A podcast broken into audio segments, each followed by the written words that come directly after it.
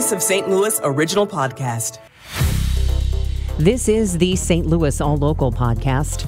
These are the local stories from the KMOX newsroom for Tuesday, August 8th. I'm Debbie Monterrey. And I'm Tom Ackerman. A five year old girl was fatally shot in the face in Belleville Monday night. It happened in the area of West Main and 88th Street, and police say they intercepted a car speeding towards a hospital with the wounded child.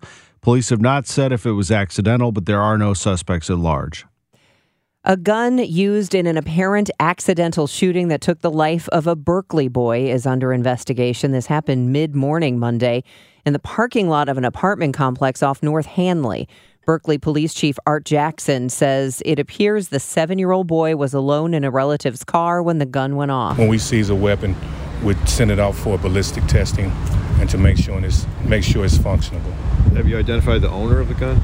At this point? We don't know who the owner is right now. We just believe we might have identified him, but we still are going to do our due diligence.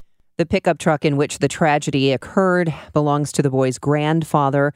The two apparently were getting ready to go shopping for back to school supplies when the shooting occurred.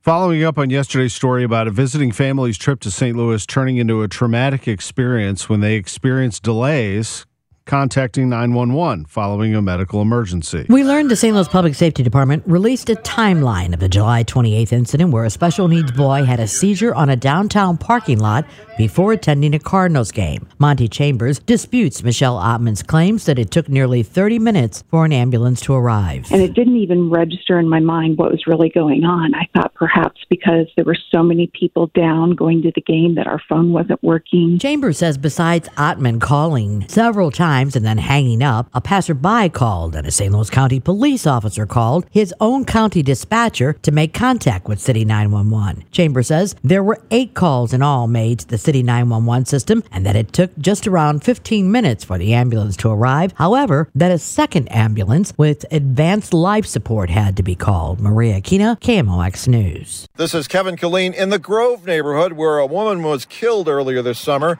trapped in a car beneath a fallen tree in a thunderstorm while horrified onlookers tried for more than a half an hour to get through to 911.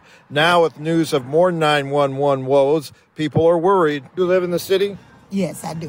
What if one of your loved ones had a an emergency and you had to call 911? How do you feel about it? I feel bad about it because, for one thing, I think I'll just have to take them because uh, you wait on somebody, you they they lot die.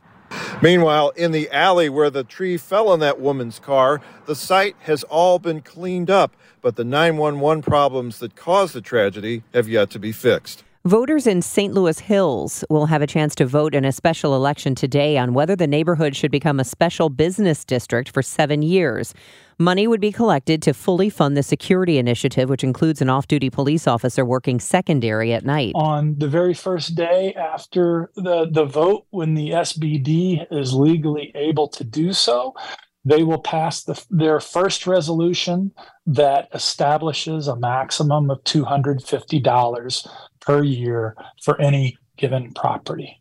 Tom Schiffler, Safety Committee Chairperson for St. Louis Hills Neighborhood Association, designed the security initiative. He says some of the taxes collected would also go to infrastructure and beautification improvements. The Red Cross has ended blood donation restrictions that singled out gay and bisexual men. Following a change in FDA policy, the American Red Cross will eliminate eligibility questions based on sexual orientation.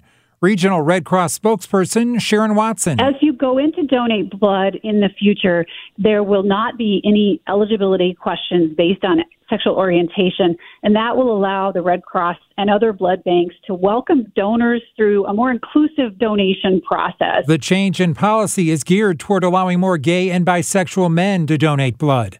Fred Bodimer, KMOX News. As a reminder, KMOX is hosting a blood drive in memory of longtime KMOX reporter Brett Blume, August 24th at many locations across the metro area. Log on to KMOX.com for more details.